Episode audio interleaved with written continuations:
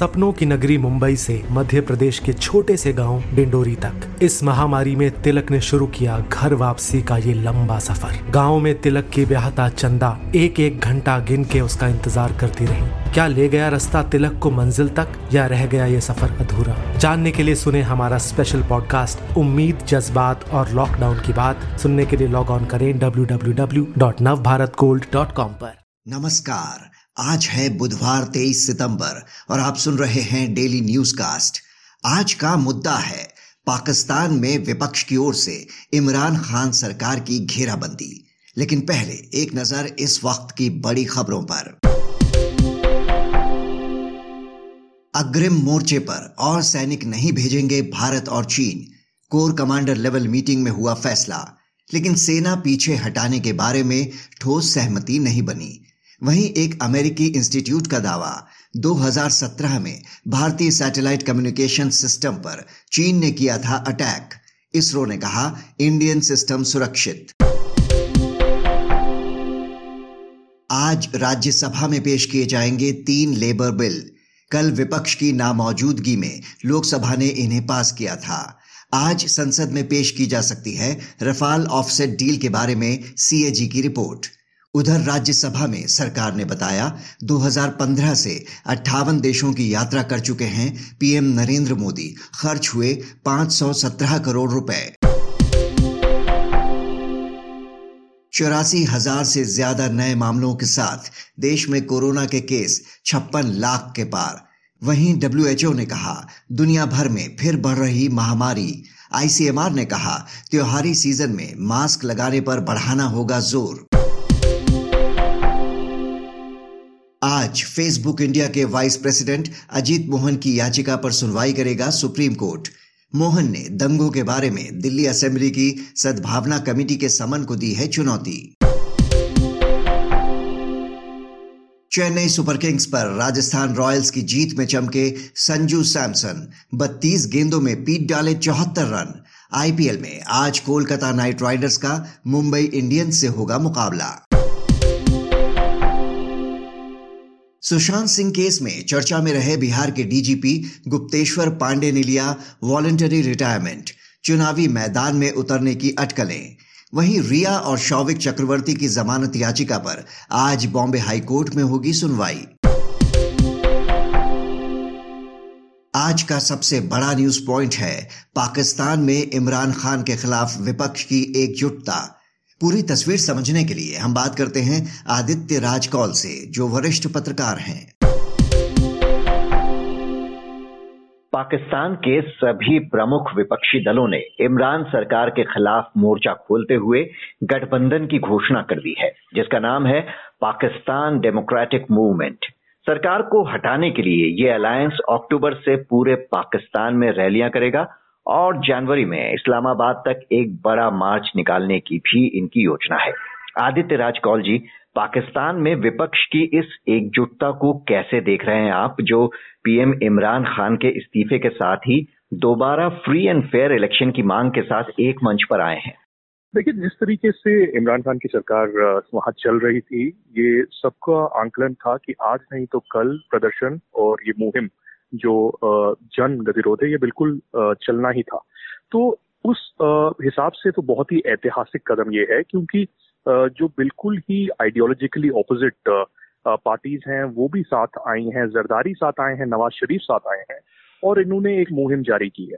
एक 26 सूत्रीय रेजोल्यूशन भी सामने उन्होंने लाया, जिसमें उन्होंने साफ़ अटैक किया इमरान खान और उनकी पूरी सरकार पर। उन्होंने ये भी बयान में अपने बोला कि वो पूरी एक कठपुतली सरकार है जिनको शुरू से ही पाकिस्तान आर्मी का और डीप स्टेट का एक समर्थन रहा। एक बहुत ही महत्वपूर्ण बात मैंने देखी जो नवाज़ शरीफ ने अपनी एड्रेस में बोली, जो ऑल पार्टी मीटिंग में थी।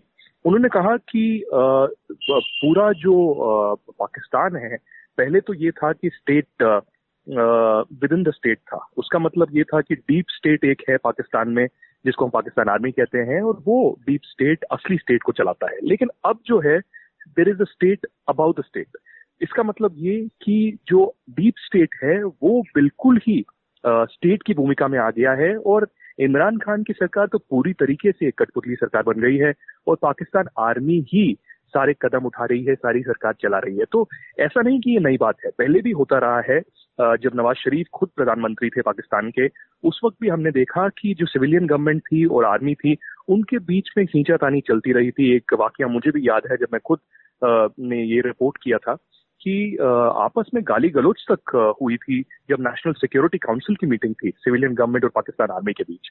तो मुझे लगता है कि ये आने वाले हफ्तों में और महीनों में ज़ोर पकड़ेगा और इससे अंदरूनी हालात जो पाकिस्तान के हैं साफ़ उभर के आ रहे हैं कि सब इमरान खान की यू नो हैसियत में या प्रधानमंत्री की हैसियत में सब ठीक नहीं है वहाँ। जी, आपने नवाज़ शरीफ का ज़िक्र किया। लंबे समय बाद पाकिस्तान की पॉलिटिक्स में उनकी वापसी होते हुए हमने देखी।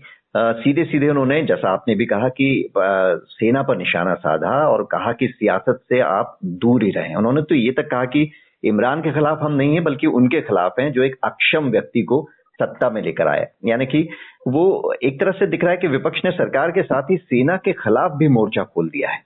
बिल्कुल, ये बहुत ही करेजियस एक्ट है, बहुत ही ज़िम्मेदारी के साथ मुझे लगता है कि पाकिस्तान के नेता साथ उभर के आए हैं और उन्होंने ये रियलाइज़ किया है कि कब तक जो है पाकिस्तान की सेना हुकूमत चलाती रहेगी। क्योंकि जब इमरान खान भी हुकूमत में आए थे, उस वक्त ये साफ़ कहा गया था कि पोल रिगिंग हुई है और साफ़ ये है कि इमरान खान को एक कठपुतली के तौर पर जो है पाकिस्तान की सेना इस्तेमाल कर रही है। तो असली हुकूमत है वो इस्लामाबाद से नहीं, बल्कि रावलपिंडी से चलती है। तो मुझे लगता है कि ये आसान राह नहीं है, लेकिन बहुत ही ज़रूरी राह है, क्योंकि आप पाकिस्तान की दशा अगर अभी देखें, और वहाँ पर देखें कि कैसे प्रदर्शन हो रहे हैं, सिर्फ़ इस्लामाबाद में नहीं, बल्कि खैबर पख्तूनवा में, जहाँ पर हमने देखा कैसे पश्तून तफुज मूवमेंट सामने आई है मोहसिन दवर और उनके सब साथी सामने आए हैं। इसके बाद हमने बलूचिस्तान में भी देखा कि एक तो प्रदर्शन तो होते ही रहते हैं, साथ में एक रेबेलियन मूवमेंट भी वहाँ पर वायलेंट रेबेलियन मूवमेंट बहुत ही तूल पकड़े हुए है। और साथ ही पाकिस्तान ऑक्यूपाइड कश्मीर और सिंध में भी मुझे लगता है प्रदर्शन जो है, चलते रहते हैं क्योंकि बेसिक पॉलिटिकल राइट्स नहीं है लोगों के। तो ये पहली बार ऐसा होगा कि बहुत सारी पॉलिटिकल पार्टीज़ साथ आई हैं। हमने देखा है कि अलग अलग तो बहुत कार्यक्रम इन्होंने किए। जो फजलुर रहमान भी हैं एक नेता अहम नेता पाकिस्तान के उन्होंने भी बहुत कदम पहले भी उठाए। एक रैली का भी आह्वान उन्होंने पहले भी किया था आज से एक दो साल पहले। लेकिन उसको तूल नहीं मिल पाया। अब मुझे लगता है कि ये जब सारी पॉलिटिकल पार्टीज़ आई हैं, जिसमें फॉर्मर प्रेसिडेंट जरदारी और former prime minister Nawaz Sharif भी हैं तो मुझे लगता है ये इमरान खान के लिए बहुत खास चुनौती है। और इसमें कुछ ना कुछ महत्वपूर्ण कदम ये ज़रूर उठाएँगे। और इनका खामियाजा जो है, सिर्फ़ इमरान खान को नहीं बट पाकिस्तान आर्मी को भी बिल्कुल उच्च चलाना पड़ेगा। विपक्ष भले ही सेना पर अटैक करता हुआ दिख रहा है, लेकिन एक पक्ष वहाँ पर ऐसा भी है जो ये मानता है कि सेना का इमरान खान से मोह भंग हो चुका है और विपक्ष को खड़ा करने में वहाँ की सेना का ही हाथ है। इसको कैसे देखते हैं? दूसरा, क्या ये जितने विपक्षी दल एक साथ दिख रहे हैं, क्या और फ्री एंड फेयर इलेक्शन की जो ये बात कर रहे हैं और चुनाव सुधारों की बात कर रहे हैं, क्या अगले चुनाव में इनका गठबंधन दिखता है कहीं? देखिए, ये तो उस पर निर्भर करेगा कि इनका मुहिम कितना तूल पकड़ता है और उसके बाद पाकिस्तान आर्मी क्या इनकी जो सारी मुहिम है और प्रदर्शन है, उसको भी सारा खत्म कर देती है और वो जैसे कदम पहले भी ऐसे उठाए गए, नवाज़ शरीफ को अरेस्ट किया गया, बहुत महीने उनको जेल में रहना पड़ा, उनके पूरे परिवार के साथ त्रासदी बहुत हुई। और साथ में पहले जरदारी परिवार के साथ भी हमने देखा है कि बहुत ऐसे ही त्रासदी होती रही है। तो हमें देखना अब अहम ये होगा कि इमरान खान भी कैसे कदम आगे उठाते हैं। आपने ठीक कहा कि एक वर्ग ये भी है जो कहता है कि इमरान खान भी अब उग चुके हैं और पाकिस्तान आर्मी से जो दिशा निर्देश आते हैं, प्रेशर आता है तो वो बर्दाश्त नहीं कर पा रहे हैं। लेकिन मुझे जाती तौर पर ये नहीं लगता। मुझे लगता है शुरुआत से ही अगर आप जब वो इमरान खान खुद पावर में आए थे मंत्री बने थे, प्रधानमंत्री बने थे, उससे पहले ही हमने देखा कि उनकी जो हैसियत थी, खैबर पख्तूनवा में हो या बाकी जगहों पे हो, उनको तालिबान खान के नाम से जाना जाता था। एक यूनिवर्सिटी ऑफ़ जिहाद जो है खैबर पख्तूनवा में, उसके वो ऑलमोस्ट संस्थापक उनको कहा जाता था। तो ऐसा नहीं कि ये कोई सरकार में आने के बाद उनकी पाकिस्तान की सेना के साथ साठगांठ हुई हो। ये बहुत पहले से कट्टरपंथियों के साथ भी और आर्मी के साथ भी साठगांठ रही है। तो मुझे नहीं लगता वो पल्ला जाड़, जाड़ते हुए नज़र आएँगे। हाँ थोड़े से ऐसे कदम, क्योंकि इंटरनेशनल प्रेशर ज़रूर है एफएटीएफ का भी प्रेशर है यूएन का भी प्रेशर है और ग्लोबली भी आइसोलेट हुआ है पाकिस्तान और साथ ही हमने देखा जो मुस्लिम समुदाय है या मुस्लिम देश हैं, वो भी पहले जितना समर्थन करते थे, उतना समर्थन अभी पाकिस्तान का नहीं कर रहे हैं। तो इसलिए इस दृष्टिकोण से पाकिस्तान ने थोड़ा सा अपना कदम टगमगाए हैं इंटरनेशनली और डिप्लोमेटिकली अपने चेंजेस लाए हैं, लेकिन मुझे लगता है कि ये जो प्रदर्शन है, इसमें इमरान खान का हाथ नहीं है। लेकिन आपस में मुझे लगता है कि पीटीआई जो है, इमरान खान और शाह महमूद कुरेशी और बाकी नेता आपस में ठीक नहीं है। मुझे लगता है कि आपस में एक रैट रेस टाइप वहाँ चालू हो गई है कि अगला प्रधानमंत्री कौन बने? एक संक्षेप में गिलगिट पर पाकिस्तानी सेना की एक गुप्त बैठक की बात आ रही है जहाँ पर कहा जा रहा है कि जनरल बाजवा और बिलावल भुट्टो आपस में भिड़े और वहाँ पर भी वही बात थी कि बिलावल भुट्टो ने कहा कि राजनीतिक मामलों में सेना दखल ना दे तो ही बेहतर है। बिल्कुल आप सही कह रहे हैं। इनफैक्ट ये मीटिंग जो है कल हुई और कल ये पाकिस्तान आर्मी ने as a response to article 370 abrogation या अनुच्छेद 370 का जो कदम भारत ने उठाया था पिछले साल, उसके रिस्पॉन्स में कर रहे हैं। लेकिन मुझे ऐसा लगता है जाती तौर पर कि ये कदम पाकिस्तान के खिलाफ जाएगा। क्योंकि पिछले सत्तर सालों से पाकिस्तान कहता आया है कि कश्मीर को आज़ादी मिलनी चाहिए, चाहे वो भारत का कश्मीर हो या पाकिस्तान के कब्जे में कश्मीर हो। और वो कहते रहे हैं कि नहीं, हम इंटरफेयर नहीं करेंगे, उनको फ्री एंड फ्रीडम देंगे। लेकिन हमने देखा कि अब पाकिस्तान चाहता है कि गिलगित बल्तिस्तान को वो अपना एक और प्रोविंस ये बनाए।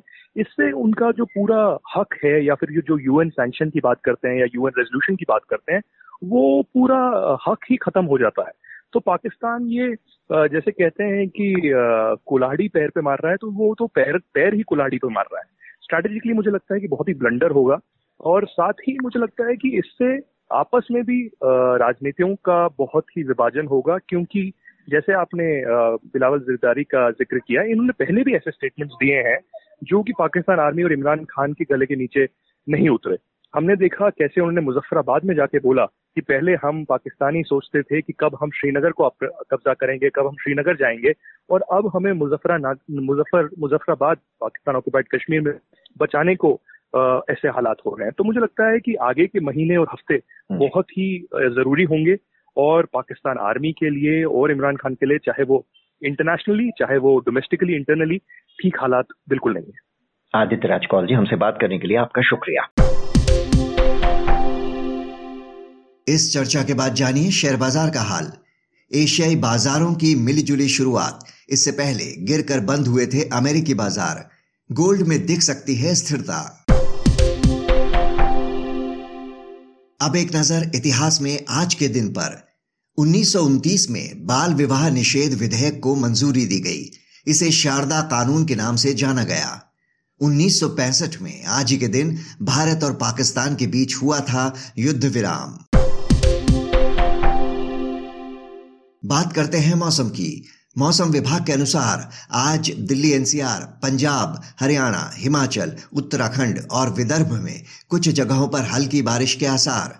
यूपी, बिहार, पश्चिम बंगाल, झारखंड और मध्य प्रदेश में कुछ जगहों पर हो सकती है भारी बारिश। अब बारी सुविचार की। चिली के कवि पाब्लो नेरुदा ने कहा था, कोई चाहे तो सारे फूल तोड़ डाले, लेकिन वो वसंत को आने से नहीं रोक सकता। तो ये था आज का डेली न्यूज़ कास्ट जिसे आप सुन रहे थे अपने साथी अक्षय शुक्ला के साथ। बने रहिए नवभारत गोल्ड पर। धन्यवाद।